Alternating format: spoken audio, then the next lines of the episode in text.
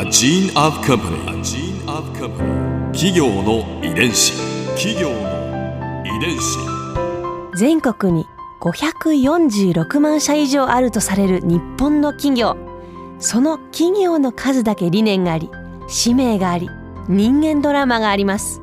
この番組ではさまざまな企業のトップや社員の方にお話を伺いながら成長する企業の DNA を解明していきます企業の遺伝子ナビゲーターは私はるかクリスティンとクオン株式会社代表の武田隆さんです。武田です。よろしくお願いします。よろしくお願いします。さて今日は味の素冷凍食品株式会社執行役員マーケティング本部家庭用事業部長岡本達也さんをお迎えしています。よろしくお願いします。どうぞよろしくお願いいたします。今回は味の素と味の素冷凍食品の成り立ちについてお話を伺います早速ですけどあの味の素株式会社はもう大変有名な会社ですけれど歴史はどれくらい経つんですか？えー、っとですね事業を始めてからでいうと110年弱になりますね。長いですね。ですね。えー、っと1909年にあの商品の味の素を発売しておりますので。えあの今の味の今の味の素ですね。あのパンダの瓶に入った味の素を。1909年からあるんですか、ま、えー、っと当時はパンダの瓶ではありませんが、はい、えー、っとあの味の素自体は1909年から発売をしております。もともとそのスタートは何だったんですか成り立ちは？えっとですねえっと東京大学の、えー、先生でですね、はい、あの池田菊苗さんというあの大変立派な先生がいらっしゃいましてその方がですねあのドイツに留学をされた時に、はい、えー、当時あの池田先生は非常に小柄だったというふうに聞いてるんですけどもやっぱり向こうのあのドイツとかあのヨーロッパの方々との体格差に非常にびっくりして、うん、あの日本の国力を上げるにはやはりその日本人の体格をもっとあのちゃんとしなきゃいけないと大きくしなきゃいけないっていうふうに非常に感銘を受けたらしいんですね。はい、で帰国をされてあの湯豆腐をが好物だったらしいんですけど、湯豆腐を召し上がってる時にあの今まで感じたことのない味つまり塩味でもない甘みでもない苦味でも酸味でもないっていう味をですねあの感じられてこの湯豆腐が美味しくなるのは一体何なんだっていうことを解明したいと。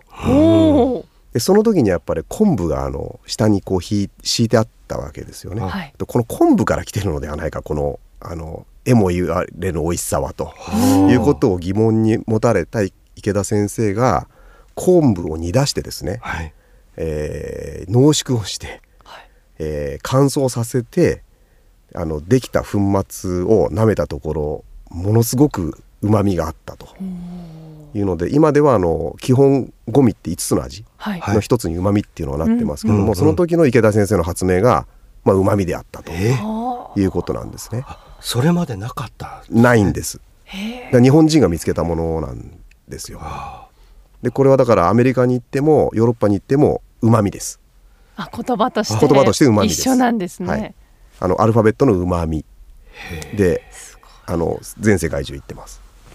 はい、そのうまみの正体が、はい、まあその昆布にあったっていうこと。そうですね。突き止めて。昆布のグルタミン酸っていうアミノ酸の一種がうまみを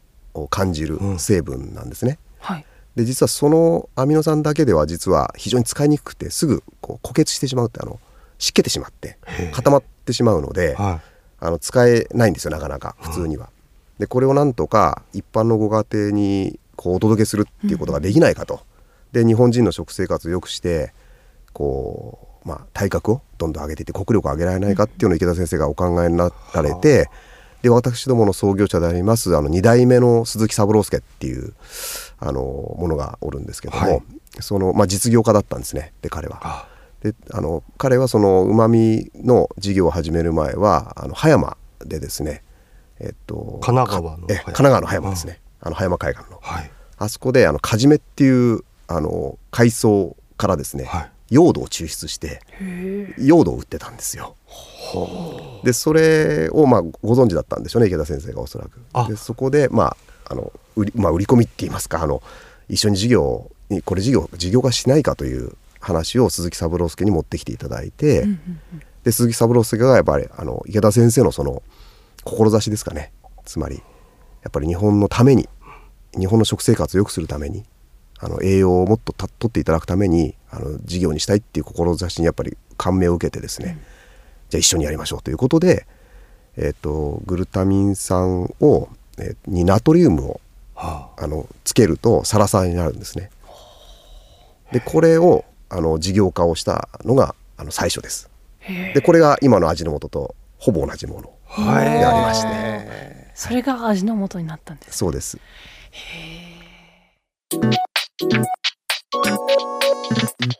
企業。の遺伝子。今岡本さんはあの味の素冷凍食品株式会社にはい。所属されてらっしゃる。そうですね。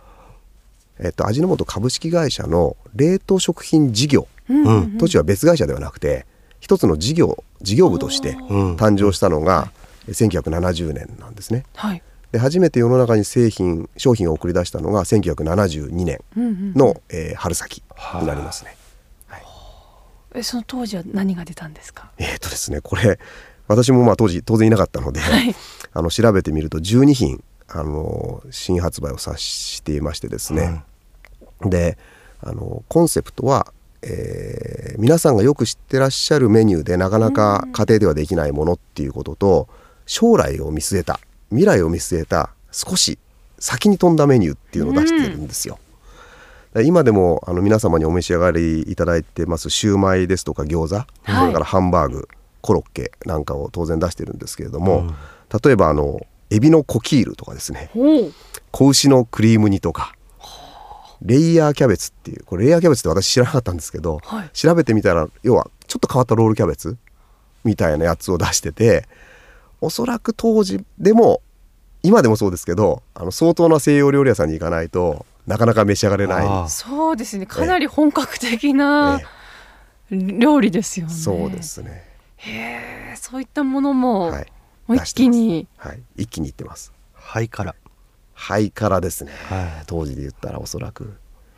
そう本当に挑戦され続けているわけですねそう。ですねそのそこから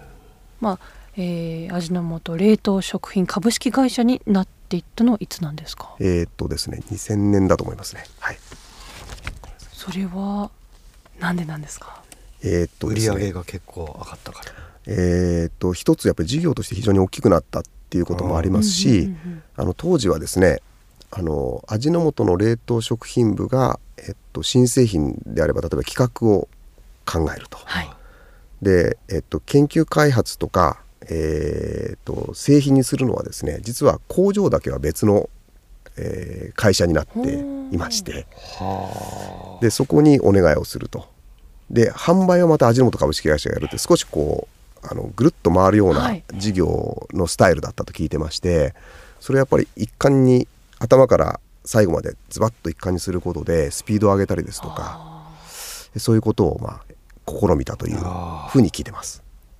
よりじゃあ効率もよくそうですね。なったってことですね、はい。ここで春風ビューポイント今回岡本さんのお話の中で私が印象に残ったのはうまみという味覚を日本人が発見したことですさらにそれが100年以上前に味の素という商品としてすでに売られていたということには本当に驚きました、えーちなみにですね私の味の素との出会いはまあ、子供の頃に日本に遊びに来た時におばあちゃんの家に、ね、味の素が置いてありまして、まあ、白いなんか調味料っていうと私は塩とお砂糖のイメージしかそれまでなかったんですけれどもなんかおばあちゃんがすごく振りかけるんですよねいろんなものに。味の素白いもの。を塩かけてんのかなと思って聞いたらいやこれはね何にかけてもさらにそれが美味しくなるんだよ。って言われてすごく衝撃を受けた記憶がありますね。企業の遺伝子。